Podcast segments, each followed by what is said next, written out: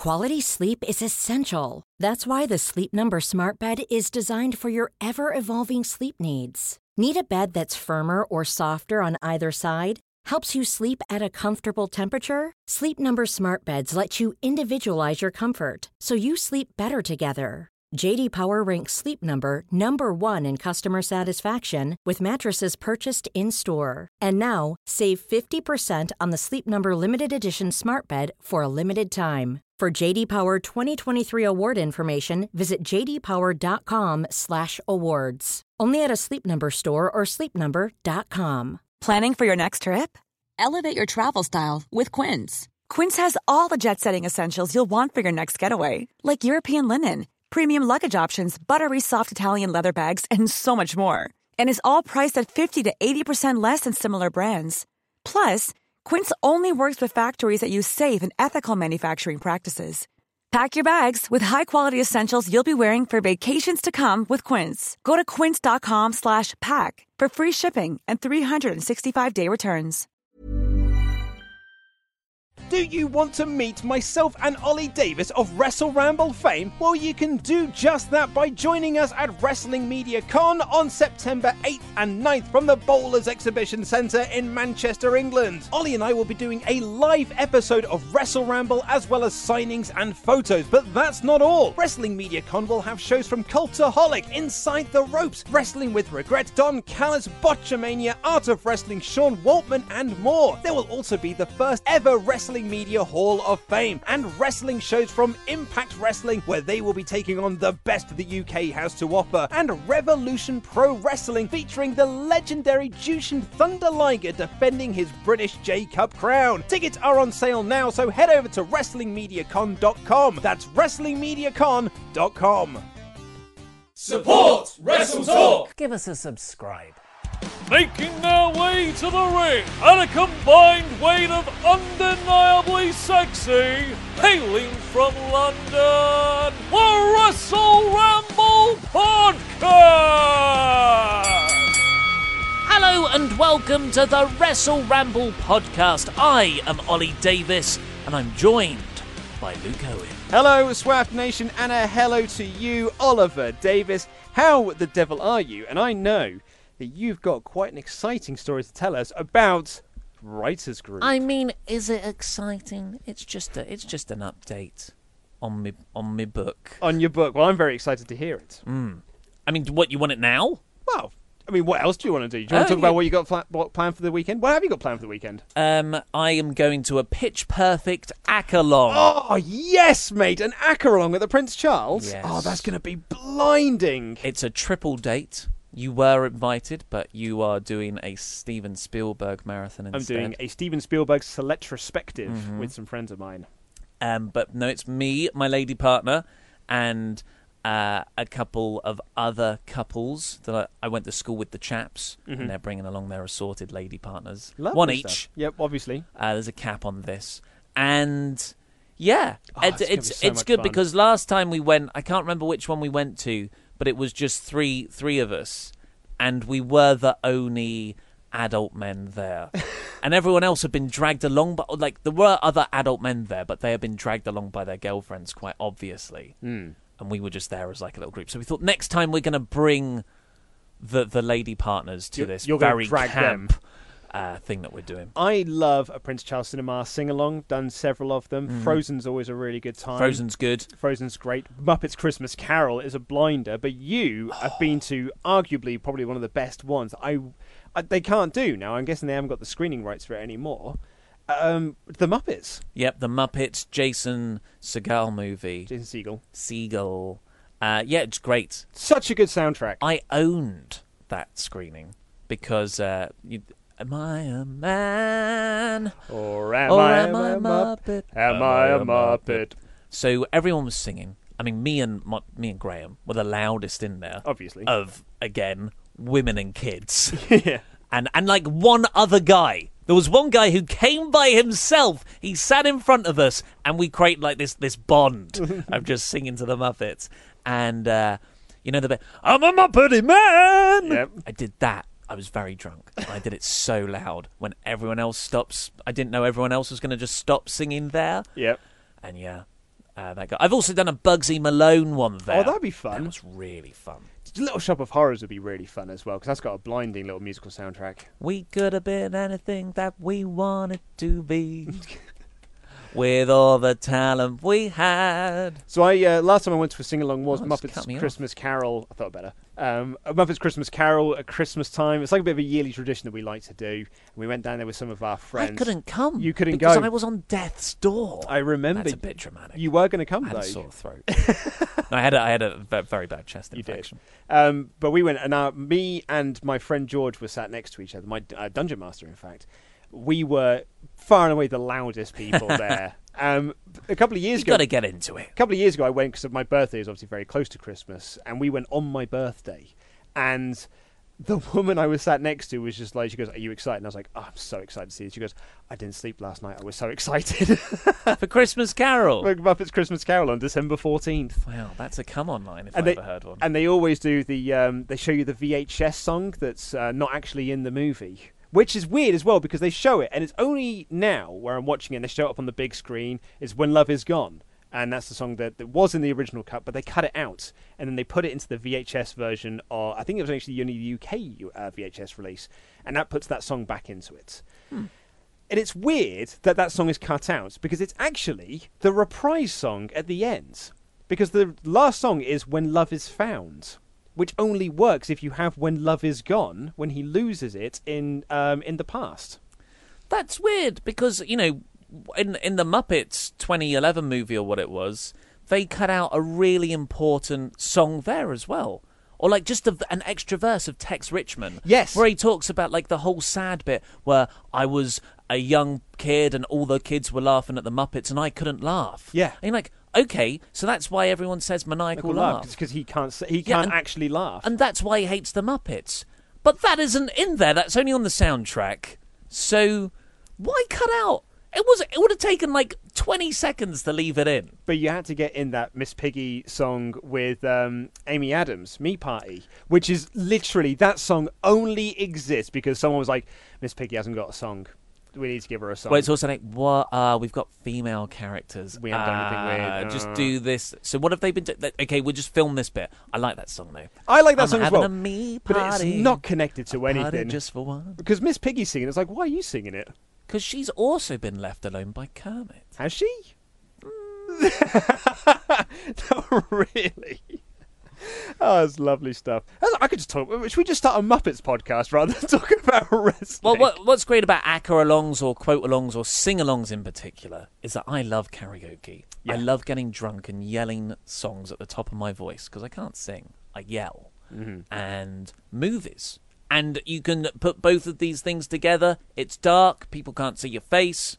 It's like a YouTube comment section. And I would also say as well, you heard the advert for it at the top of this podcast. Wrestling Media Con is coming up in September, September 8th and 9th. And there's going to be a VIP party, which we're going to be at. And there will likely be some karaoke going on there. So Uh-oh. people could come and do karaoke with Luke and Ollie and Laurie Yeah. of Wrestle I keep forgetting he's part of it. He's over there. It's- Still new. We haven't hazed him or anything. If anything, he hazed us on the way in. That's not how this works. Uh, I'm just going to do this quick email before we get on from Jeff Ranieri. Hey, Luke, a group of my friends and I are doing an online D&D campaign, and we're all pretty new to the game. My friend John stepped in and embraced the DM role, and he is going great. uh, He's doing a great job. He's written going, so I'm correcting him there. He is doing a great job. His birthday is coming up in a couple of months, and I wanted to send him some sort of cool or funny Dungeon Master gift or accessory. Any suggestions? Also, also, I love the show, and I'll send a Rusev Hay in about my airport encounter with Byron Saxton Oh, soon. wow. So DM gifts. I should have had Laurie in for this because so we started our D and D campaign late last year, and we're also part of the same Secret Santa group. And just by happenstance, we all basically drew each other. So a lot of our presents that we got were all Dungeon Master themed. Like Gary got our DM, uh, well, just Dungeon Dragons themed. He got him the, the the board thing that you have to put in front of you as the DM. That's got all the rules. Like it's basically like a quick guide thing, so you can kind of see what you need to do. And he has that set up in front of him. A wicked picture of a dragon on the on the front, flying away from a castle.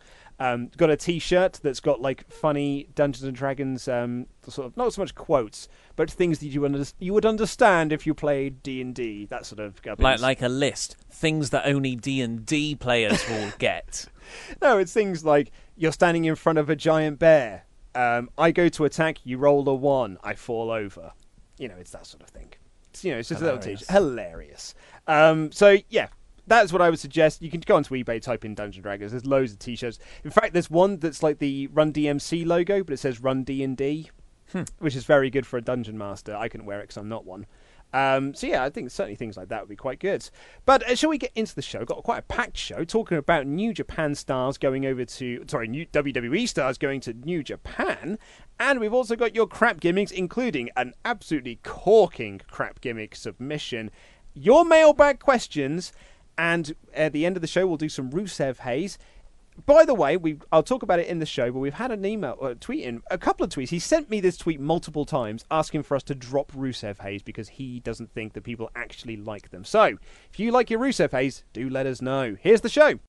Should WWE stars go back to New Japan? This comes off of the Wrestling Observer newsletter from last week, who reported that, or rather pointed out that AJ Styles, Shinsuke Nakamura, Luke Gallows, and Karl Anderson all joined the company in early 2016. It was that huge controversial thing where they wrestled at Wrestle Kingdom 10, that great match between AJ Styles and Shinsuke Nakamura, and after the show, they handed in their notice, we're going to WWE. And New Japan's like, oh my god, you're our two top stars, pretty much. What are we going to do? Spoiler, they were okay. They had an Okada. Yeah, they did. They had plans in place. They had a Ken. No, they, but like plans that they had to come up with. Yes, but luckily enough, they had people that were already there because that uh, show was People headlined by stepped up, uh, by I uh. Okada Tanahashi. Oh, yes. and that the, but I think the plan with that was just like, cool, so we're putting Okada over Tanahashi here because we're going to be pushing him as our next big guy. But at that point, like Okada wasn't like the guy. No, no. At that point, He, he got sort of that Roman Reigns backlash sometimes. People love Tanahashi. Why wouldn't you look at his hair? Mm-hmm. And but who's to say that maybe New Japan weren't planning an epic Okada Nakamura chaos imploding faction feud? I mean, I don't want to be the guy that just constantly plugs their Patreon, but you and I did a review of Wrestle Kingdom 10 for Wrestle Ramble Extra, and in that we were reading excerpts from the Wrestling Observer at that time where Meltzer was saying like. Look, they've got these bunch of guys, but the majority of them aren't ready. And he was talking, he was even saying names there like Kenny Omega and Naito. I was like, hey, you know, soon they'll be big guys, but at the moment they're not. yeah, now they're going to have to carry the company. Yeah. And boy, howdy did they. They certainly did. So, yeah, that, that was early 2016. And then the month after, Karl Anderson and Luke Gallows, who was Doc Gallows, was finally, you know, when the, the old name finally disappears and the WWE name is the name your mind automatically goes to. Yes. Daniel Bryan's Daniel Bryan now in my head. Yes. But he was Bryan Danielson for about a year at the start. Yeah. Uh, so that they they handed in their notice in like February or something. So January and February 2019, they were three year deals. Those four guys' contracts expire in, you know, like um, five months. Was the five, Gallows six Anderson months. one afterwards? I thought it was at the same time. I thought No, all no, no. four of them were at the same time. no, no, 'Cause no. The, wasn't the story as well that Gallows, Anderson, and AJ were also negotiating with Impact about going over, where they said, "Yeah, we think we might Mm. come over," and then they started making merchandise and started making plans, and then they went to WWE instead. So from what I've read, uh, Gallows and Anderson might have just signed their WWE contracts a few weeks after. Ah, okay. I mean, it's, it's pretty much the same time. Yes, it is. But yeah. the- the the crux of this is January next year. Yes. all contracts expire, and there is the option for them either to re up or go to pastures new. And the really juicy bit from the Observer is that they said New Japan want Nakamura back. He was one of their biggest stars of well ever really, mm-hmm. R- like great performer, wrestler. So and but Nakamura, I would have said if this was before WrestleMania, I'd have been like, I think he might go. Maybe, maybe that's that's a good thing for him. But this heel turn's been phenomenal. But at the same time, he hasn't won the big one after six times of trying. He's got the United States title. He's going to be in a match with Jeff Hardy and Randy Ort- Orton at SummerSlam. Jeff Hardy's fifth eye. Yes, yeah. Thanks for pointing that out, folks. Mm. That's what the fifth eye, with the the eyes and the painted eyes. But as we were talking about with El Fakador, it still doesn't make any sense because in order to show the other eyes, he's got to close two eyes. So at any one time, he still only has two eyes. But yes, and and the US title is another eye. Which, which it's not. It's a title, mate. It's, yeah, I did, so that, could- that kind of all falls apart a bit. But Nonsense. Nonsense. Nakamura, I just I just feel like so. Yeah, what do you think? Nakamura, AJ, Gallows, Anderson. Well, I, I believe the story was as well that one of the reasons why Nakamura went to WWE at this point in his career is because, like, I'm getting older. I want to slow down. I can't keep up with this New Japan style, which is kick the crap out of each other. I want to. I want to go be king of soft style with the Miz and just have a nice old time where I, I work a lot more dates, but I'm doing less. And that's a much nicer it's easier on my body. He can spend more time surfing. He's you know he just feels better about himself. So that was the story i'd always heard with nakamura Well, you wouldn't get more time. You'd be working more if you were working for WWE According dates to and Na- travel wise. nakamura in an interview says that he's got more time Oh, now to do his surfing and stuff and he really enjoys his surfing it's one Yeah. of his it's one of his hobbies it's one of his passions Well, uh, it- it's like yeah, the the strong style in Japan, you kind of have to work that level and then some all the time. Yeah. Whereas WWE, as Nakamura's main roster babyface run really did reveal, he can phone it in a lot of the time. Yeah. Unless you're wrestling John Cena, explode a suplex onto the head.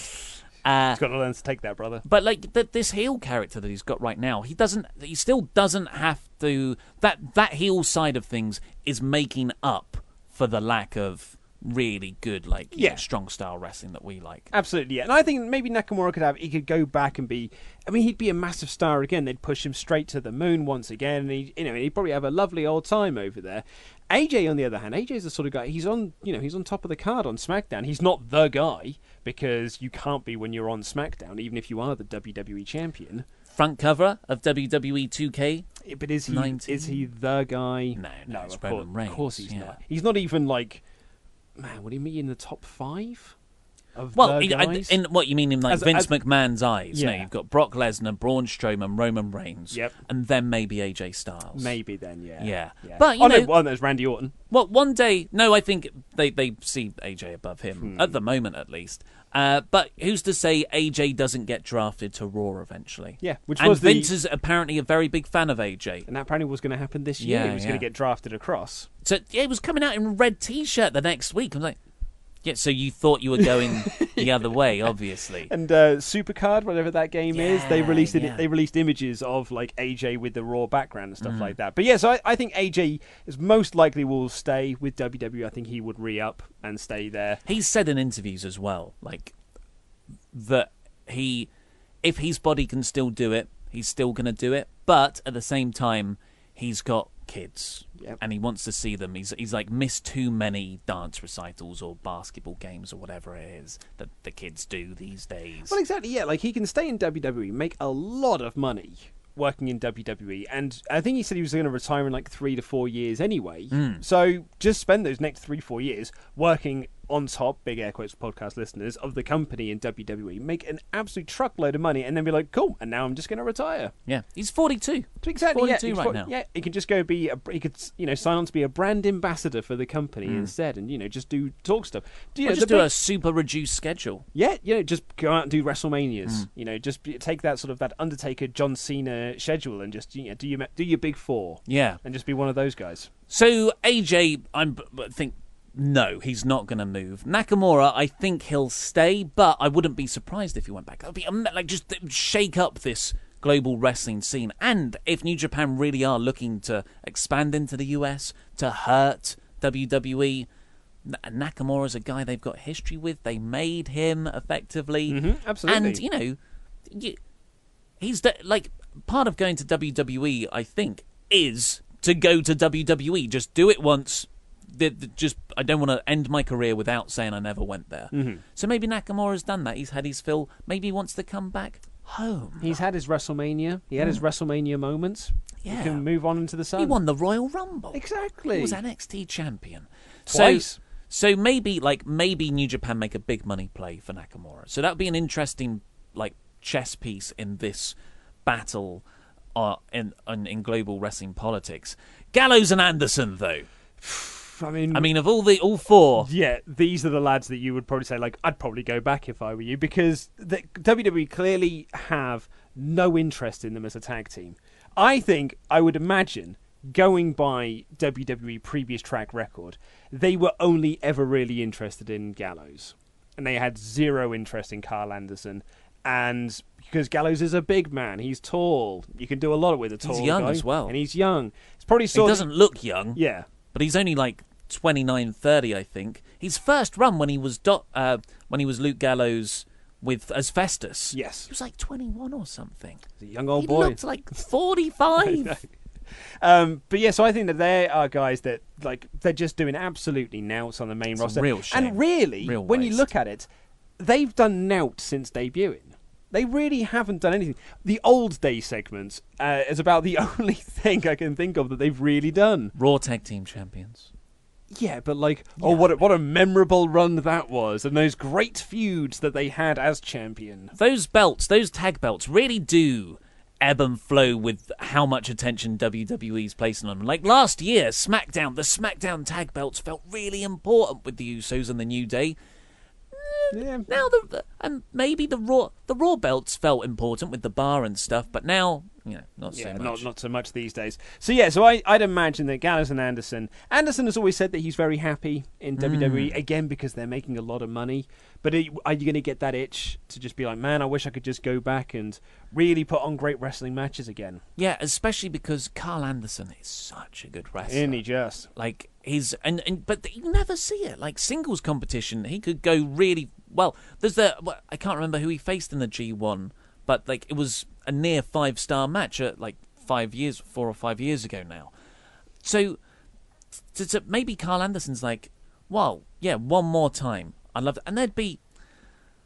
They'd be, they'd be really good back in New Japan, and it's it's painful to see them. They're not even in the tag tournament on the SmackDown brand. Well, we keep forgetting they're part of SmackDown. I'm not sure which brand they're associated with. Mm. The other thing with Gallows and Anderson as well, I would, if I was them and I was looking at the situation, I would be looking at the state of WWE at the moment and be like, well, this company doesn't care about tag teams. And unfortunately, I'm in a tag team, and that means I I cannot go anywhere. Yeah. Because they're not going to push me as a singles. They're not going to push us as a singles guys. They're only going to want to push us as a tag team. Now, they don't care about the division, then why? I'm not doing anything. All they're doing is house show loops. Yeah. You know, and house show Main loops- event. House house show loops are probably hilarious. I know they're not even a main event 'cause that's a Raw only thing. Mm. So they're probably having a, a whale of a time uh, on main events, but it's you know it, you're, you're doing now else. When was the last time they were on TV? Yeah. Well, I, Oh, they had a feud with the Bludgeon Brothers. A title match at a pay per view. Mm, I think, in fact, no one remembers. I'm pretty sure Anderson has a singles win over one of them. Might even be Harper. yeah, and the Bludgeon Brothers don't lose. No, much. they do not. Like that should be a really big uh, thing. Yeah. But I can't even remember the details of it. Maybe That's not invite for you to tell me what the details are. I I don't really care. maybe a good way round this would be Gallows to stay in WWE, get that big man push. You could be the Braun Strowman light of I SmackDown. thought you were going to say he could be the Tensai. He could really be the Baron Corbin of SmackDown. He's much much better wrestler than Baron Corbin. But Anderson, I just said selfishly, I would love to see him back in New Japan as as a single star, going for that United States belt. Well, it's what we've said about Daniel Bryan. I Hmm. think Daniel Bryan is probably very, very happy that he's in WWE. He doesn't have to, you know, he can just go home and see Brie all the time. He's a probably very happy lad in the position that he's currently in. But selfishly, I would love to see him back, you know, having some of these matches in New Japan, going to Ring of Honor and doing some stuff there. Selfishly, I would love to see that. But I'm sure that Daniel Bryan is probably very happy in the position that he's in. Well, I was so Or is he? Depending on what you shoot comments you want to believe. and and the Miz's promo. So Meltzer on Thursday's Wrestling Observer Radio said was talking about that promo between the Miz and Daniel Bryan, and the Miz says, "Why don't you just let your contract expire and go and wrestle in indie things?" And Wrestling in front of dozens of people. yeah, Meltzer goes that you know someone's given him that material and okayed it. WWE backstage aren't happy that Daniel Bryan hasn't re-signed him. Yeah. and you're like, it's getting close, mate. Or- it's August. Or, or, and perhaps this is me playing the devil's advocate here. He has re-signed, or they're very close to these negotiations, and they're just putting that in there because they want to stir the internet pot. They want to get the idea. It's that Vince Russo thing. You want to get them talking. I've just thought of something else. Maybe SummerSlam will be a match with Bryan's career on the line. Miz hasn't accepted Daniel Bryan's challenge yet. Hmm. Maybe the next development is Bryan to be like, I want to kick your ass so bad, and I believe in it, that I will put my career on the line. Yeah, that I've just yeah, got yeah. back. Yeah. And that's what you have at SummerSlam. You don't let out that he has re signed and he wins. And I, that would be a really dramatic stipulation. And it, it really has like a sort of poetic justice to it because Miz can say, I started your career in NXT and now I'm going to end it at SummerSlam. I really hope that's Isn't direction. that good? And in fact, it's gonna. It's now at the point. If they don't go in that direction, I'm gonna be really annoyed. I was talking about fandom with someone last night. Fandom. fandom. It's where like fan reactions. He was saying, isn't it a shame these days where fans say stuff on the internet and then they backlash at people? Like, say you've written uh, a book. And then by the next book, you can't write the book you want to write because all the fans are like, no, these two characters should get together. This should happen. This should happen. the Last Jedi. And I was, uh, and, like, as he was saying it, I was like, that's my job. Oh dear yeah. me! I like that as a term though. Fan. I've never heard that one. yeah, yeah. Apparently, that's the the term. I thought he said femdon, which is something very Very different. Uh, so I was like, so the title of this video is "Should WWE stars go back to New Japan?" And I was like, well, should, could we talk about Daniel Bryan? Because has it has he been in New Japan? I don't like. I feel like he has, but I've got to Google this to be certain. Well, it's the. It's that thing with like Jericho. Like if Jericho hadn't wrestled there Mm. this year, would you have been like, did Jericho wrestle Yeah. there? As a... I mean, and it turns out he did. Like way, way, way back when. in a tag team with Jado, or was it? Might not have even been that. So uh, I I found a match from 2003 with the American Dragon, of course now Daniel Bryan, teaming. Don't look with Canadian Shadow. Well, unfortunately, I've already seen it Ah, who's Victor? in WWE. You- The Ascension's Victor. him, he's the one who obviously Konnor's the bigger lad. He's the one with the same sort of hairline that I've got. Where it's actually because he's got Widow's Peak It's thing. very much a widow's peak. Also, as Simon Miller pointed out, has got the worst dress sense ever because he tears his t-shirt all the way down so it's literally just like the neckline and a line it's like well that's not covering anything is it that's not doing anything for you Gonna get banned. Uh, so yeah, that Daniel Bryan was there. So Daniel Bryan would be another person. I've written Brock Lesnar here, ha ha, ha, because he was a former IWGP Heavyweight Champion. is lest we all forget, Absolutely. Chris Jericho's already there. Finn Balor, Luke. absolutely Balor boy go back as Devitt go, you know, go under his But uh, do- I mean, do you? Th- I don't know when. We don't know Balor's contract status, but I mean, talking about a guy who's who's reached a level, and I don't think will ever break out of it when with this WWE management. No, do you remember how we were saying um, when we were reviewing Raw, and they were in the geek locker room with all of like, the main event guys, hoping, all putting their gear on, hoping to get booked for main events, and Bobby Roode walks into it, and you're like, "Oh, cool! So you're part of this locker room, then? That's where you are on this card." It's funny. Someone just tweeted me actually um, from Cage Side Seats, probably about a year ago or so. Um, a Bobby Roode rumor that was like, um, "Hey, Bobby Roode is being earmarked to be one of the top five guys on that. whichever brand he's a part of." And oh, sorry, I didn't put my phone on airplane mode, so I apologise. In fact, I might do that now. Well done, Luke. You're welcome. Always the professional. professional. Um, so, sorry, it was my sister-in-law. Um, and what was I saying? About Finn- uh, uh, yeah, Bobby so Roode. Bobby Roode. So he's very much now. That's the position that he is in, Mm. and you kind of get that feeling with Balor as well. It's like Balor, what is your position on the card? Well, you are a lower mid card guy, I suppose. Sometimes you get to go slightly upper because you get to work with Rollins or Baron Corbin, who's taller than you, ergo he must be better. But there's no way in Heckins you're back in that Universal Championship picture anymore because I guess that that injury just soured Vince on him and just be like, "Ah, he's injury prone, can't be trusted with the belt, don't push him. What's his character? What's his character? Makeup? Okay. Oh, the makeup's not over. What? Yeah. yeah, uh, it's so. I would. I, I don't think Finn would go back there. I don't know what go he feels. To, go back to New Japan. yeah, he always looks so happy. Well, But is it a dead smile? a dead, there's nothing behind that smile. Depends on like you know how much Lego he wants to buy. Really, like is he going to make more money working in WWE to buy loads of Lego, or is he happy going over to New Japan, maybe not making quite as much money, but ha- having to buy less Lego? Uh, Maybe that's that's the conundrum that he's got. Uh, but I would like to see Finn Balor go back to New Japan. Absolutely. Imagine like working in that best. Well, he, was he? He was was he a junior? Or he was, and he worked his way, way up to a heavyweight. yeah. So yeah, and the other guy I've got here who did wrestle in the Best of the Super Juniors tournament just before the New Japan Cup, just before he was signed to his NXT deal.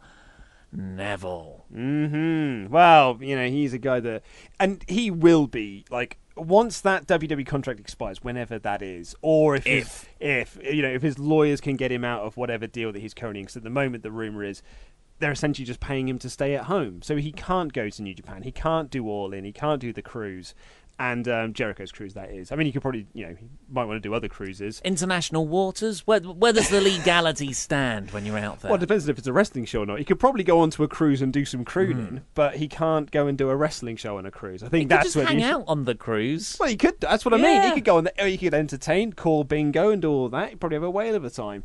But he's the sort of guy that once that contract is off, then he's going to be all over the place. He's going to be doing Rev Pro. He's going to be doing Progress. He's going to be doing New Japan. He's going to be doing Ring of Honor. He'll be he'll be all over the show once that contract is up because.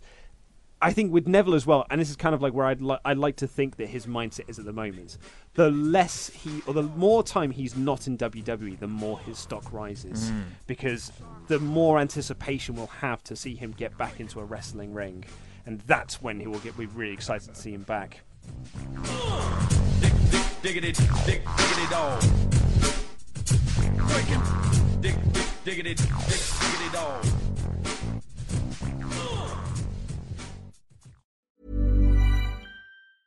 Cool fact a crocodile can't stick out its tongue. Also, you can get health insurance for a month or just under a year in some states. United Healthcare short term insurance plans, underwritten by Golden Rule Insurance Company, offer flexible, budget friendly coverage for you. Learn more at uh1.com. Many of us have those stubborn pounds that seem impossible to lose, no matter how good we eat or how hard we work out. My solution is PlushCare. PlushCare is a leading telehealth provider with doctors who are there for you day and night to partner with you in your weight loss journey. They can prescribe FDA-approved weight loss medications like Wegovy and Zepbound for those who qualify. Plus, they accept most insurance plans. To get started, visit plushcare.com slash weight loss. That's plushcare.com slash weight loss. Quality sleep is essential. That's why the Sleep Number Smart Bed is designed for your ever-evolving sleep needs. Need a bed that's firmer or softer on either side? Helps you sleep at a comfortable temperature? Sleep Number Smart Beds let you individualize your comfort so you sleep better together. JD Power ranks Sleep Number number 1 in customer satisfaction with mattresses purchased in-store. And now, save 50% on the Sleep Number limited edition Smart Bed for a limited time. For JD Power 2023 award information, visit jdpower.com/awards. Only at a Sleep Number store or sleepnumber.com. I'm Sandra, and I'm just the professional your small business was looking for. But you didn't hire me because you didn't use LinkedIn Jobs. LinkedIn has professionals you can't find anywhere else, including those who aren't actively looking for a new job but might be open to the perfect role, like me. In a given month, over 70% of LinkedIn users don't visit other leading job sites. So if you're not looking on LinkedIn, you'll miss out on great candidates like Sandra. Start hiring professionals like a professional. Post your free job on linkedin.com slash achieve today.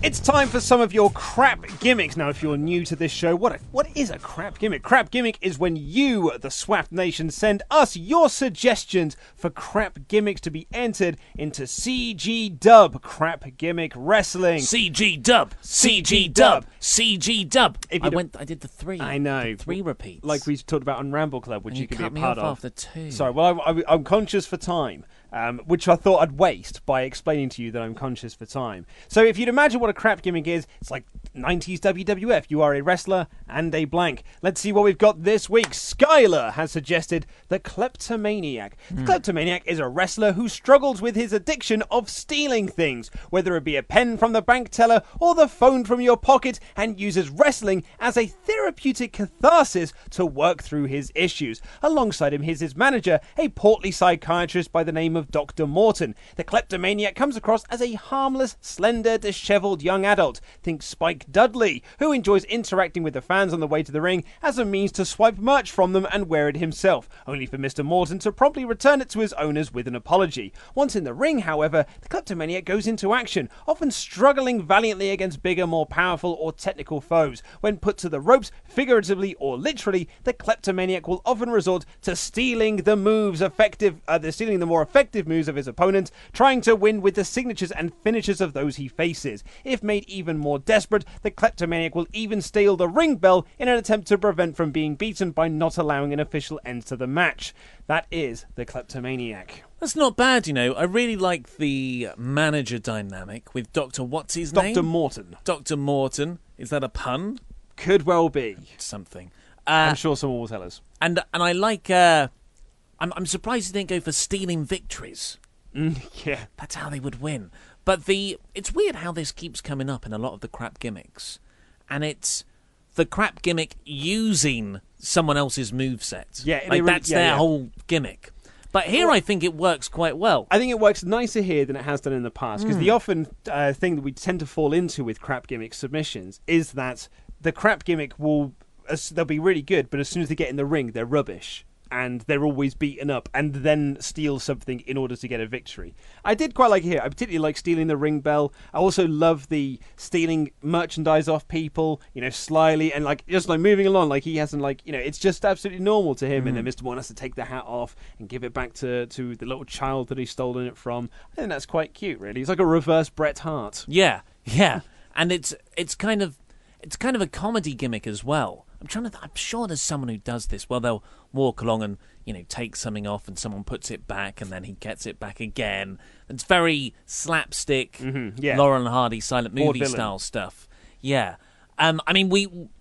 It's essentially making fun of a serious condition. Mm-hmm. So that's a that's a plus in the crap gimmicks wrestling because. Yeah, Yeah. There's, there's, it's quite offensive. It's crap gimmicks. They, they've got nowhere else to ply their trade. And uh, speaking of which, if you want to submit your crap gimmicks, it's luke at wrestletalk.com. Got a backlog. I'm actually up now to 170 submissions. It's a popular segment. Popular segment, but that takes us up to June. So if you've sent anything before June and it hasn't been featured, well, actually it's the end of June, so it's more into July now. So if it hasn't been featured, that means that it has either been used on here or it wasn't good enough to even make it into the cut. Didn't make the cut. Didn't it was it cut. was not crap enough. So when it's like think of that you did a good thing. It's, it just wasn't crap enough. Exactly. Michael Cruz's suggestion this crap gimmick is called Mr. Monopoly and is based on a sort of copula- uh, combination of the popular board game and the Million Dollar Man gimmick. I like this already. He comes out dressed in a suit and wears a monocle on his eye. He is announced as being on the from the corner of Boardwalk and Park Place, which I think are the purple ones. So that would be Pall Mall for for us. Yeah, because it. Cha- I didn't know Monopoly was localized. when you're a child, Yeah. you just know the one Monopoly. yeah, we've got London over here. Yeah, even And- even if you're in the north, you uh, you played with the London version of Monopoly. Yeah. Then- What have they got up there? How very dare you?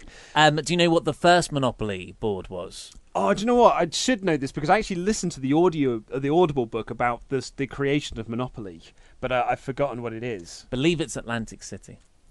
Well, I do know that it, the original point of Monopoly was to show how cooperation and greed is a bad thing. It's so Um, much fun. And now it's turned into like, no, cooperation and greed is great. Yeah, creating real estate property bubbles that are just going to explode.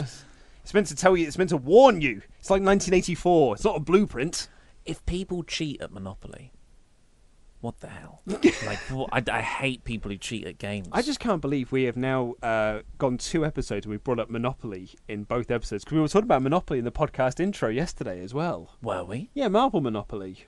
I used Oh, to play when. I was a university Yeah. student. Anyway, sorry, Yeah. we're, we're Yeah, sorry. Mr. Monopoly thing. So, so he is announced from being on the corner from the corner of Boardwalk and Park Place. During matches, he will pull out a bag that looks like it's going to be a bag of thumbtacks, but it's Monopoly houses. oh, And his finisher would be a top rope leg drop called the Bankrupt, and at the end of the match, he would stick monop- Monopoly money into people's mouths, a la Ted DiBiase. Really like this. That's Mr. Monopoly from Michael Cruz. because and he'll have like white hair, the big moustache. Yep. He'll look like an old, small, frail guy who can go in the ring. and yeah, I, I mean he's gonna do he's gonna wrestle like Baron Corbin, yeah, with the top hat. Yeah. Not that Baron Corbin wrestles in a top hat, but he does wear a waistcoat. It might get him over if he did, though. Yeah. Uh, and but it will cover up his lovely, luscious, long, thick, flowing hair. Baron Corbin? Yeah. The, the bald Baron Corbin. Just making a I was joke. going to say, you Making forgot- a joke. I thought you'd forgotten for a second that he went bald. Uh, and I think just to add to that, I think, but it's kind of, I was going to say they should take the boot of the opponent off, so he has to walk on the The Monopoly the house. Monopoly I, houses. I love this idea of doing the big old scoop slam into the Monopoly houses Yeah. and selling it like it's thumbtacks. Ah! That's great. So great. And I mean, the, the promos write themselves. Pretty much, yeah. For pay per views, he turns up in the race car. He's got a dog. He's got like Carrying a- an iron. Oh no, he's got the iron Yeah, ball. That's a boom. weapon. oh, the the iron thimble was it? Yeah, there was a thimble as well. I think that got retired from the game, unfortunately. I mean, but I never really knew what it was. look at you. We're so old school with Hmm. our Monopoly references. You can tell when we were born. To peep, to, are the pieces also universal, uh, or are they localized too? I that I do not know. like They- in America, do they get guns, bales of hay? I don't know. Is that what America is to you? That- I mean, of all the countries, yeah, cowboys. I was thinking like eagles, flags. No, you're all about guns and bales of hay, wheat. Cowboy hats would have been better on retro, um, on reflection. Anyway, um, next up we've got Luke Croft Faulkner has suggested the Executioner. That's already that's a great name. the Lord Croft, Luke Croft, Croft Faulkner. Faulkner.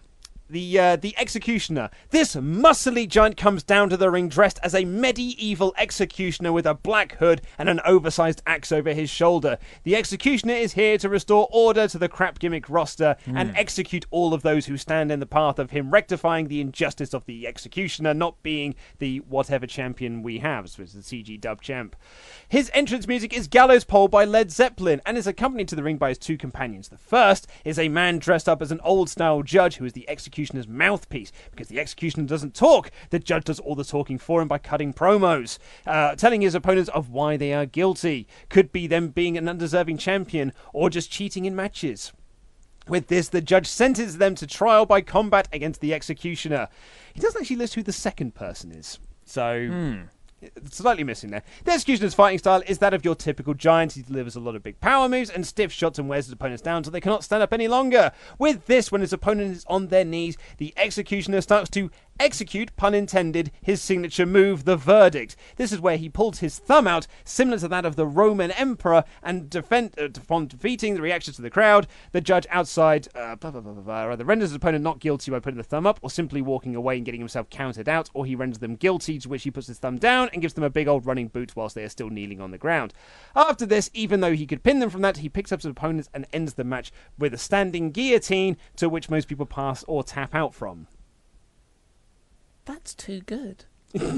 That's not a crap gimmick. I, I- was thinking about this as you were talking. I thought, you know what? I've never seen. I'm sure it's been done though. I've never seen like a lucha mask with the executioner, the old like Slit. Yeah, the slit and the the sort of fabric that goes beneath it and, and flops around. Mm-hmm. That's a cool look. The only my other downside to this as well, I feel, is that an executioner would have like this is like he's standing up for truth and justice. Executioners would hired guns.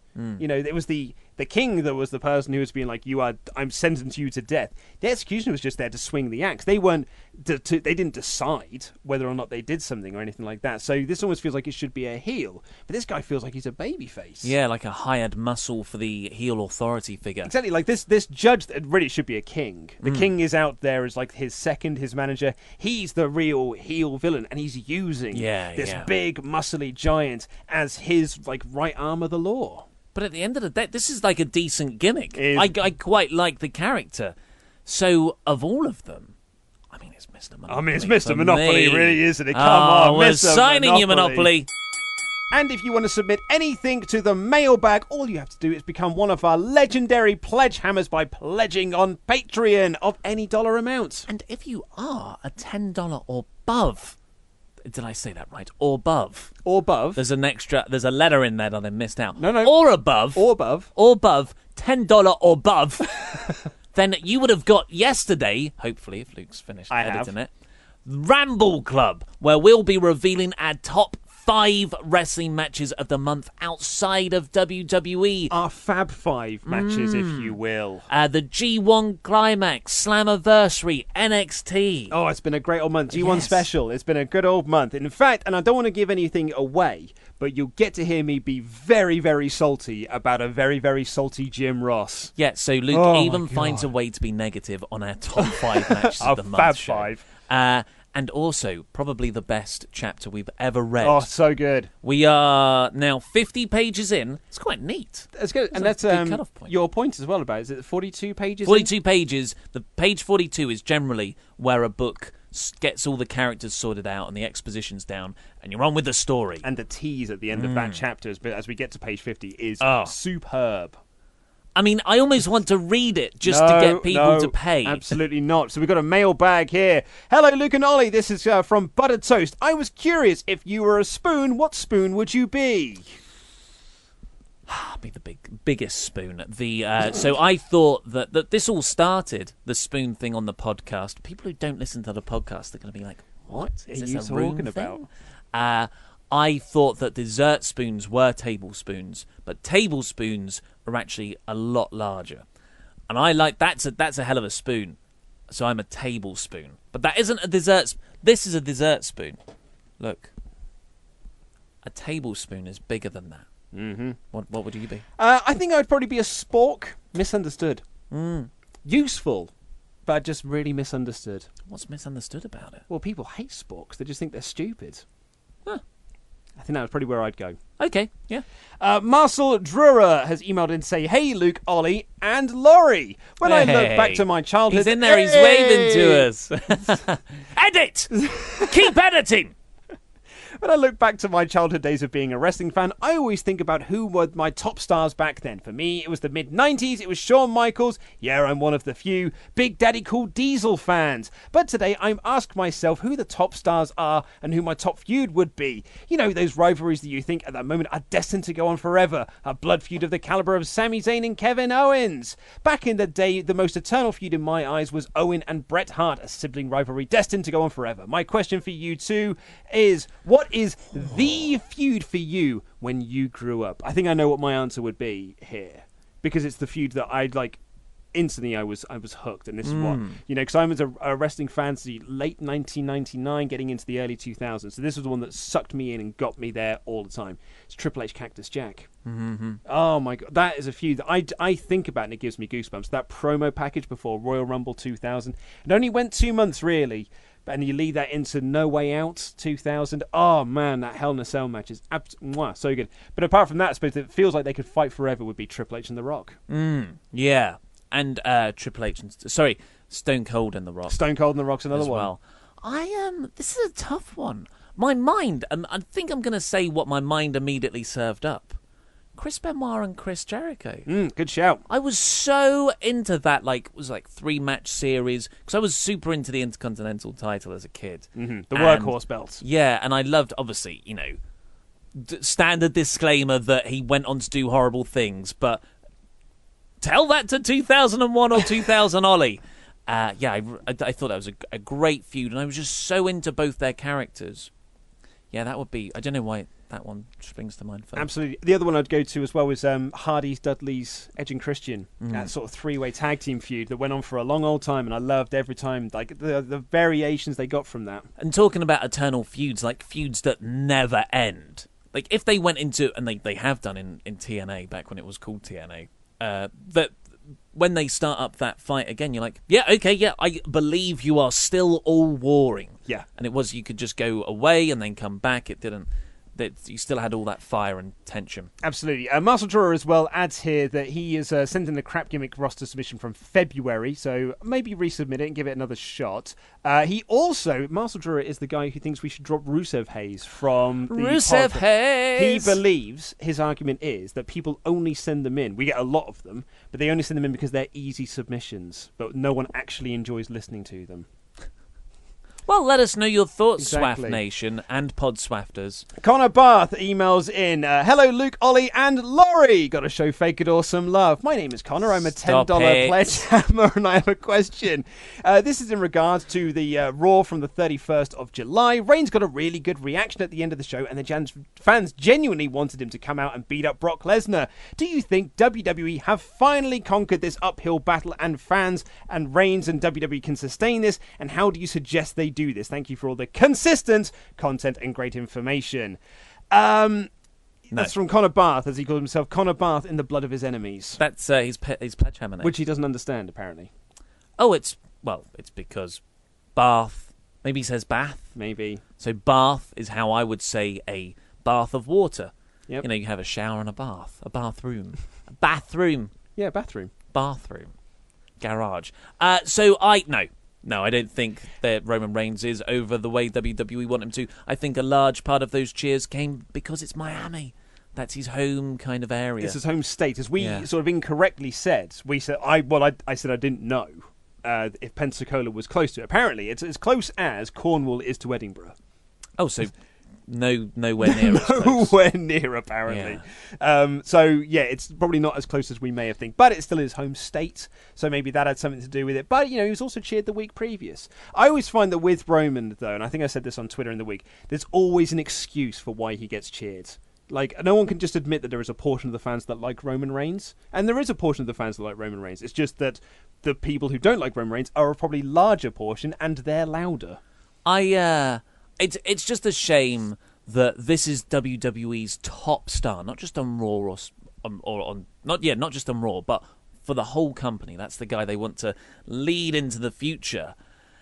And he's getting tepid reactions. Like it, this is like, oh wow, the crowd were on Roman's side. Like, well they were, but like, was it deafening cheers of Rocky, Rocky? Was it everyone wanting Stone Cold to come out? No, it was like just this lukewarm. We want Roman. Yeah, it wasn't like when he won the title um, during that whole Vince McMahon and League of Dorks um, thing that they did, like in Philly, and that that was a Philly crowd that they were super Yeah, into Roman good- then. Good booking that was. Good that booking, match. but like that, they never managed to sustain that at all. Um, uh, to Lita Ree Stanley, thank you very much for becoming a pledge hammer uh, recently, but I'm not overly sure on your question, so you could try and reword it because it's about the women's division. I think what you're asking is if a woman can transcend the women's division into the men's division, and who would you like to see become WWE champion? I think that's the question. But if just WWE is serious about the women's division, when slash who do you think their top champion will be? a woman. So I think it's like when do you think a, when will a woman become WWE champion? The answer is never. Um, my lady partner wanted uh, Asuka to storm and win Money in the Bank and beat Brock in less than two minutes. What? but I'm, I've got to ask this question from hmm. the dashing Dan before we move on. I think I might be the only wrestling fan who thinks Seth Rollins is overrated. In my opinion, he puts on the same match every time with the same forced spots that eventually lead to a finish no matter who he is fighting. I would really like your opinions on how Rollins can justifiably be called Red Hot Rollins. Why should I not see him as just another overhyped spot monkey? And is there anyone on the main roster whose in ring work you prefer? Keep up the consistent work and thanks for the great rambling, the dashing Dan. Oh, I wanted to get to that one because I knew you would be.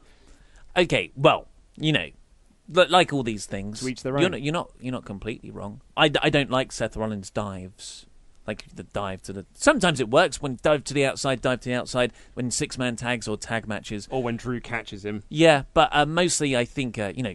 For me, Jay Lethal's the man of dives. Those ones where he just does one after the other after the other. Ember Moon. Ember Moon. Dive. Moon's dive's fantastic, but Seth's I'm ne- I'm never like wow a dive. I'm just like eh, a dive. that is a dot, move for Dot Seth. dot dive. Yep.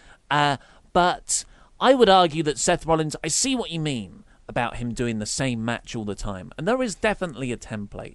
But Ric Flair had a template. Bret Hart had a template. You know, that's the, John Cena, The Rock. You've got these same Austin moves that you run through. Yeah, that's it's kind of like a greatest hits tour. When you become that level of star, people want to see those moments in the match.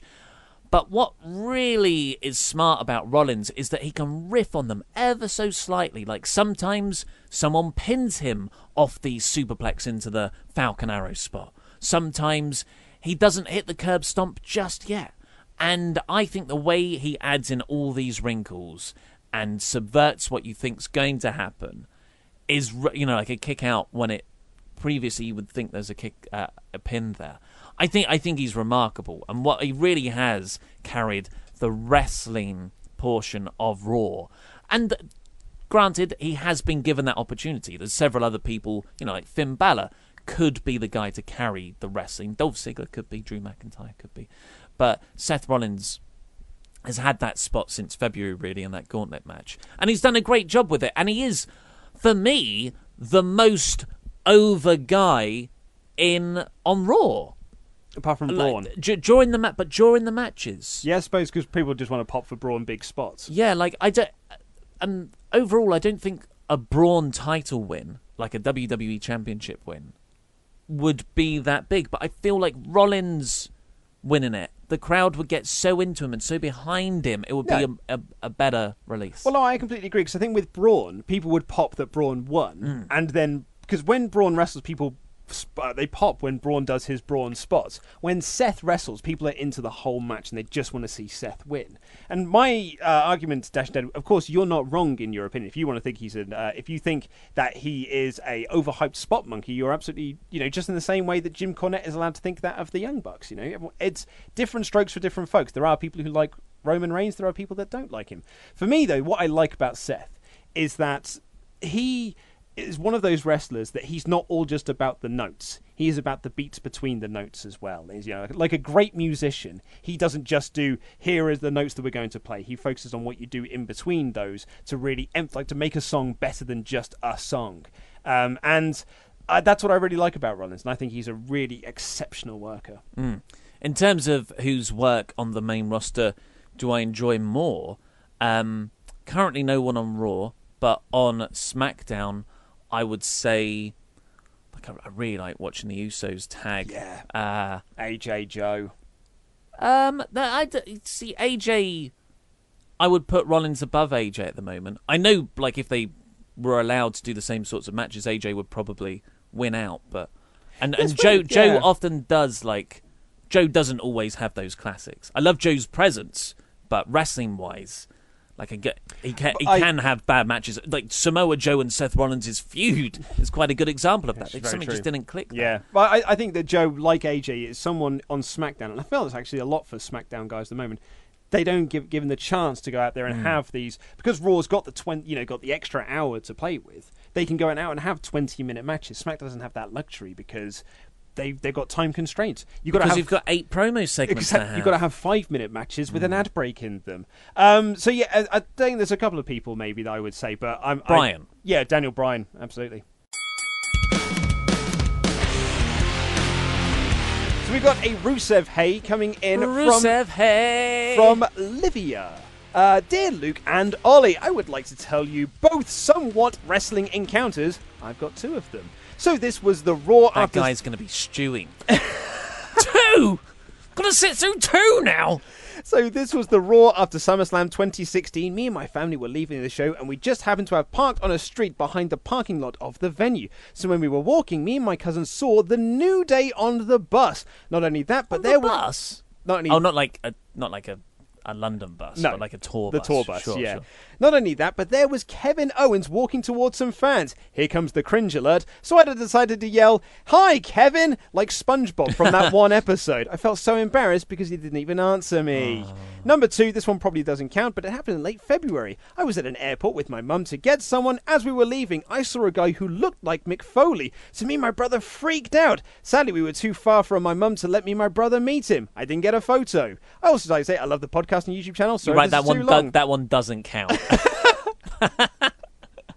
yeah, just seeing someone. doesn't- okay. Okay. So, Rusev, Rusev, hey, obviously let us know because if people are, it could that could be a thing. Like people like don't like hearing them as much as we like reading them, and people like sending them. So let us know on that. But if Rusev Hay wins out, I propose that we add a new Rusev Hay on called Rusev Maybe.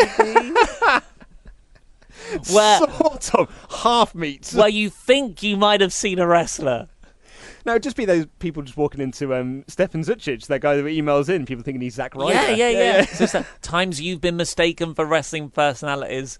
Just things that are one step more boring than than Rusev Hayes. Uh, a correction on yesterday's episode as well. Um, you know, I said that someone suggested calling it the Spoon Warriors for whenever you do spoon chat or spooning with Ollie Davis.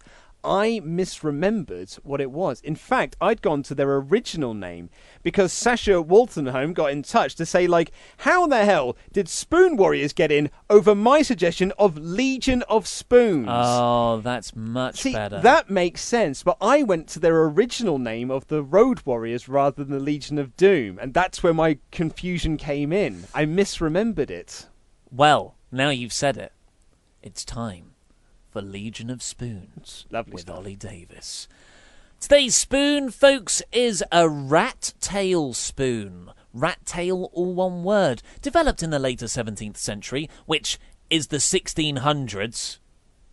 Always confuses me. Uh, with a thin, pointed tongue on the bottom of the bowl to reinforce, reinforce the joint of bowl and handle. Yeah, you Well- can't click that one. It hasn't got its own entry. Not hasn't got its own Wikipedia page. Clearly not that interesting then. Uh, Matt Dagnall has sent in a Rusev Hey. Hi Luke, not Ollie. Just wanted to chip in with a short Rusev Hey from this week. This was six days ago, so two weeks ago by this point. I was at Progress Chapter 74 for Travis Banks versus Walter Oh, for the what a title. match that sounds and like. as Walter won the title, there was a massive pop. And in the middle of this, someone was standing on a chair on um, someone was standing on a chair and fell into my lap. this seemed odd to me as no one had been in that seat that the person had fallen from, and they got up and it emerged it was Trent Seven celebrating Walter's win. He apologised to me in his lovely northern accent, more Midlands, uh, wished me the best, and walked away after leaving me in shock. That's all, just a bizarre moment. He was wearing normal clothes and wasn't wrestling that night, so I literally didn't notice him until he fell on me. Keep up the good work for the show. It's consistently consistent, never ceases Thank to you. consistently amaze me. P.S. Walter is amazing. I'm I'm so jealous you got to see Walter at the um, the New Japan shows that I couldn't go to. Yeah, yeah, him versus. That was one of the be- best matches of that show. Of course it him was. He is versus, um, amazing. Nagata. Yeah, Yuji Nagata. Unfortunately, Nagata started to chicken out and turn away from the chops. Can, can we? We're skirting past the fact that Trent Seven isn't the lightest fellow. No, he is not. For him to land on your lap, Yeah. Oh, I hope you're okay, mate. absolutely. I hope he you're tweak okay. his moustache before he went. Sorry there, mate. Sorry, there. Oh, I appear to have fallen on your lap there, man. Sorry. Got to go get the NXT Tag Team Championships while I'm at it. Come along there, Toiler. okay, be with you in a sec. Uh, we've got an agony aunt request Ooh. here from. Oh, no, I nearly said his name there. I'm not going to say his name because it's We agree anonymous. it's anonymous. Let's keep Steve's name out of it. um, I'm going to have to skip past this a little bit because he actually talks about. Uh, they talk about an email that they've uh, sent in previously. Terrible at this anonymous thing. I've been finding a lot of the agony aunt stuff on the podcast very interesting and also very relatable. I thought I'd share one of my own stories to show that sometimes just being friends with someone you have feelings for is not always a bad thing. So he's actually not looking for any uh, advice from us. I finished secondary school two years ago. Congratulations. And during the latter part of that year, I became with friends in my class. Uh, became friends with a girl in my class Nicole. During the summer of 2016, we spent a lot of time hanging around with our group of mutual friends, and we'd spend most of those times talking amongst ourselves. I was absolutely head over heels for this girl, but I always knew she didn't feel the same way back. Didn't bother me all the time, but there were moments where I'd think, God, I love this girl, but I know there isn't a chance I'll ever be with her. During our grads, or prom as it's known in the States, it's not even called grads here, uh, dinner and dance as it was called for us Just when we called it a prom. Lame. Me and now this is weird here because he then says during our grads, me and Trisha spent a lot of that night together, and after a substantial amount of alcohol was consumed, she was telling me how glad she was that we became friends and we decided to hit the dance floor. And while we were giving it socks, she she hugged me in the middle of a song, and I almost made a move on her. This is where it's confusing because previously called her Nicole. Nicole, yeah. Now she's Trisha. That's not an autocorrect thing. Mm. However, I knew that if I didn't, it could ruin one of the best nights I'd ever have, and also a, a friendship which was still quite new at this point. Back to it, me and Nicole were in the same college. That could have been just a Freudian slip, I suppose. Hmm. Maybe he's now dating a woman named Trisha, and it was just. Yeah, a yeah, yeah. Freudian slip. Me and Nicole were in the same college, but would tra- and we travelled together to our class timetables very similar. One day we were on the same train, and we decided to organise a big reunion for our school friends in the pub. Towards the end of the night, we'd once again consumed a decent amount of alcohol. We're out in the smoking area, and I offered her a cigarette. I've sm- stopped smoking since, though. Don't worry, good Well done. lad. To be honest, I can't remember what we were talking about, but then one thing led to another, and we ended up kissing. I was on cloud nine. I just kissed the girl that I had a massive crush on. However, when I woke up the following morning, I was fearful that the moment we shared might have made things awkward between us, and I was worried that our friendship was over. I rang her to ask how she felt, and she replied with, "I'd take a lot more. It would take a lot more than that for us to stop being friends," which is probably the nicest way I've ever been friend zoned. I opened up my feelings about her, and we went for lunch during our midterm break from college. She thanked me for being so honest and not being a creep about it. Surprisingly, this never made things awkward between us, and our friendship grew even stronger. Our attitude was that if I had the courage to tell her that I had feelings for her, that neither of us should be able to afraid to tell each other anything. Nicole, back to Nicole, remains one of my best friends to this day, and I've been seeing a different. Ah, okay, and I've been seeing a different girl the last three months, and I've never been happier. I wonder if that's Trisha. Sorry for the long email, but I just wanted to show that not every crush ends in heartache, and if someone has similar feelings for a boy or girl like I had for Nicole, I hope this story might help. From Anonymous. I warn thee in the future if you ever come to marry this Trisha. and you have already. Take thee, Rachel. Yeah, you have already swapped names by accident. Yeah. Just just take take Ross Geller's example. and As we all yeah, should. just just he's a he's a beacon of of stuff you shouldn't do in relationships. Uh, absolutely. I mean, I because I actually had a similar situation, but it went the opposite direction. Me and this girl were very, very close, very good friends at school. We nearly ended up uh, living together after um, I got out because we both went to the same university. I had massive feelings for her. I was I was smitten with this girl, and we nearly moved into each other, moved in with each other rather after university because we were just still very good friends. And on a drunken night out, of my twenty second birthday, I walked her home, and we ended up making out quite a lot. And that was for me in my moronic state was just like, this is it now. Finally, we have reached this point. It was not. She Mm. was just like, you know, it was something that was probably going to happen because of our friendship, but it can't go any further than that. And I was like, ah. So all these examples, the people of, and this is like my thing, you don't end up with the girl, very rarely. So you didn't end up with your one. I did not. I Uh, married someone anonymous. Uh, didn't end up with theirs. No. I just, I just, I'm not friends with any girls. That's how I stay away from it. Right, we're going to close off this episode with Marcel Drawer's favourite segment, Poetry Corner. Let's just step into Poetry Oh, we didn't even talk about your book thing. We We, got talk about that. sidetracked. I haven't even talked about my Spielberg marathon. We're going to talk about it, but do it quickly because we're running out of time. I've uh, so I've got a writing group off the back of my writing classes, where the, the super geeks of the class all still get together. We've uh, done a few Wednesdays now, and I had to pitch my full outline, and me being me, my full outline. Well, everyone else's full outline is, you know, this is what happens in chapter one. Couple of seconds. Chapter two's like this, and you know, takes about ten minutes to go through an outline. My one was three thousand words, and uh, you know, with detailed beat sheets for each scene. I didn't didn't send those across, and uh, uh, like what like when I emailed it around to everyone, and one of the guys was like, "Oh, I've only got the outline for chapter one." I was like, "Yeah, you're gonna want to scroll down a bit more." oh, there's nine chapters. Yeah. Yeah. So uh, yeah, it's gone well. Everyone dug it, um, and they th- there was still no like constructive criticism, which I guess is a good thing because we're all at a, we're all at the space where we can we'll happily like if something's not good, we won't say that sucks, but we'll go like, oh, have you thought about this? And no one even did that. So either I'm beyond saving, or it's a good thing. And uh, Or yeah, no one understands it and they Yeah. can't criticise it. that's also a big part of it. It's pretty dense. It's like watching Interstellar for the first time and you're I like, know. oh, is it good? I'm And- not sure. Someone was like, "Oh, what?" And so it's like, so they're doing this thing to this person. I was like, "Okay, I didn't go into that bit." But, and that, so that's this, and uh, so I've written, I've written three thousand words of outline, and I've written three thousand words of chapter one already. Hmm. Fifty thousand words is a two hundred page book. I thought it was more words, Well, my so I feel like I'm I'm halfway there. my book is can't can't remember. It's, it's just down there, but that was 175,000 words, I think, in total by the end of it. 175, and you you've got 300, but you've got small text and big pages. Yeah. There's a lot of words in that.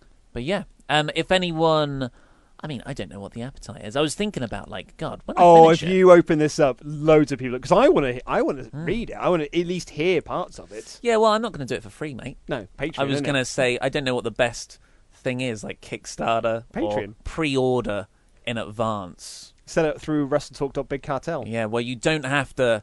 Your money isn't taken if I never finish it, but it's just a nice way to see interest if Hmm. there is. Like my my pre-existing audience, how much I can exploit them. And just quickly before we do a poetry corner, Mm. this weekend I am doing a Steven Spielberg retrospective with my friends. We all voted on our top eight Spielberg movies. The points were collated up, and we're going to be watching eight Spielberg movies back to back. Would you like to hear what's on the list? I mean, you more or less know. Hit me up So we have got Schindler's List, Saving Private Ryan. in this order. I think this is your. In fact, I can tell I you. don't the- want to start with Schindler's List Well, at like 11 a.m. on a That's Saturday. be about 10 a.m. Um, where is? Hang on, I've got the email here. Spielberg Marathon, the winners, because he sent it as a nice little spreadsheet for us, including points and stuff. We so we've done this a lot. We do like the Friday. The th- we've done Friday the Thirteenth, Nightmare on Elm Street, Planet of the Apes. We've done loads and loads of these. Um, Hellraiser, that was a bloody long one. Um, all of these marathons together, and um, oh yeah, because I talked about this on the Patreon thing as opposed to on the podcast. Godzilla was the longest one; it took us twenty five hours to do the first fifteen movies back to back. Um, but we also like put together PDFs of like fact sheets, so it'll have like a poster and it'll have the um, details about the film, and stuff like that. Very nerdy about it. So in order, we're actually starting with Saving Private Ryan. Good Then- opener. What an opening scene. I know, after, right? You know, Yeah. not the stuff in the graveyard. And that's what you want when you're having a bagel. You know, a bagel in the morning, a bit of toast. There's a bit that I always. I mean, you shouldn't laugh at it, but it's. There's a guy just holding his leg, looking at his leg. Yeah, For, for some weird reason, that makes me laugh. Oh, it's sickening. I mean, I've seen it too many times to be like, it's Shocked not as by it. impactful anymore. Yeah, yeah. I'm just like, oh, look at that guy. So starting with Saving Private Ryan, then we're moving on to Schindler's List. Because initially we were going to do this in we were going to do this in chronological order, but we realised we'd have ended with Schindler's List and Saving Private Ryan, and that would have been a drag to end your like you know eight movie mm. marathon on. Then we move on to Duel, and then we move on to Close Encounters of the Third Kind, then on to E.T., then on to Raiders of the Lost Ark, Jurassic Park, and we're ending with Jaws. Mm. No Man in Black. That's not Spielberg directed movie. You know that's a producing one. Right, finally, let's do this poetry corner from uh, Will Haight, not Will Height as we've been calling him for incorrectly for so long. There once was a very big dog. Every match of his was a slog. He had the wettest of hair. He main evented, no one would care. We liked his match oh so much more. Uh, we, sorry, we liked his friend oh so much more. His raw matches were always core. Every match that Rollins gave us made hard the great Ollie Davis. That's from Will from the New York area. I like that very much, Will. Thank you very much. But that is all we have got time for today. We hope you enjoyed the show. We'll be back on Tuesday with the Raw review. What's going to happen next with Brock Lesnar and Roman Reigns and the Universal whatever? We'll find out when Raw rolls into town. Take care. I love you. Goodbye.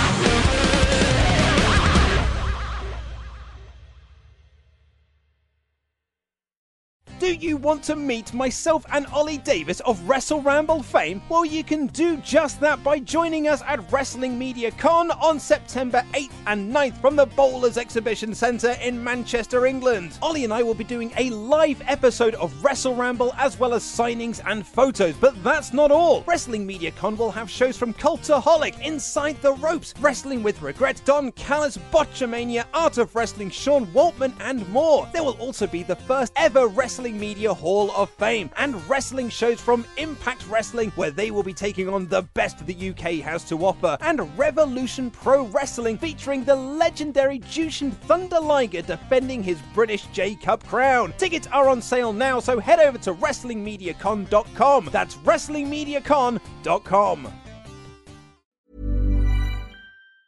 Hi, I'm Daniel, founder of Pretty Litter. Did you know cats tend to hide symptoms of sickness and pain? I learned this the hard way after losing my cat, Gingy. So I created Pretty Litter, a health monitoring litter that helps detect early signs of illness by changing colors, saving you money and potentially your cat's life. Pretty Litter is veterinarian developed, and it's the easiest way to keep tabs on your fur baby's health right at home. Go to prettylitter.com and use code ACAST for 20% off your first order and a free cat toy. Terms and conditions apply. See site for details. Hold up. What was that? Boring. No flavor. That was as bad as those leftovers you ate all week. Keke Palmer here, and it's time to say hello to something fresh and guilt-free. Hello Fresh. Jazz up dinner with pecan-crusted chicken or garlic butter shrimp scampi. Now that's music to my mouth. Hello Fresh. Let's get this dinner party started. Discover all the delicious possibilities at hellofresh.com. Hi, I'm Daniel, founder of Pretty Litter. Did you know cats tend to hide symptoms of sickness and pain? I learned this the hard way after losing my cat, Gingy. So I created Pretty Litter, a health monitoring litter that helps detect early signs of illness by changing colors, saving you money and potentially your cat's life. Pretty Litter is veterinarian developed, and it's the easiest way to keep tabs on your fur baby's health right at home. Go to prettylitter.com and use code ACAST for 20% off your first order and a free cat toy. Terms and conditions apply. See site for details.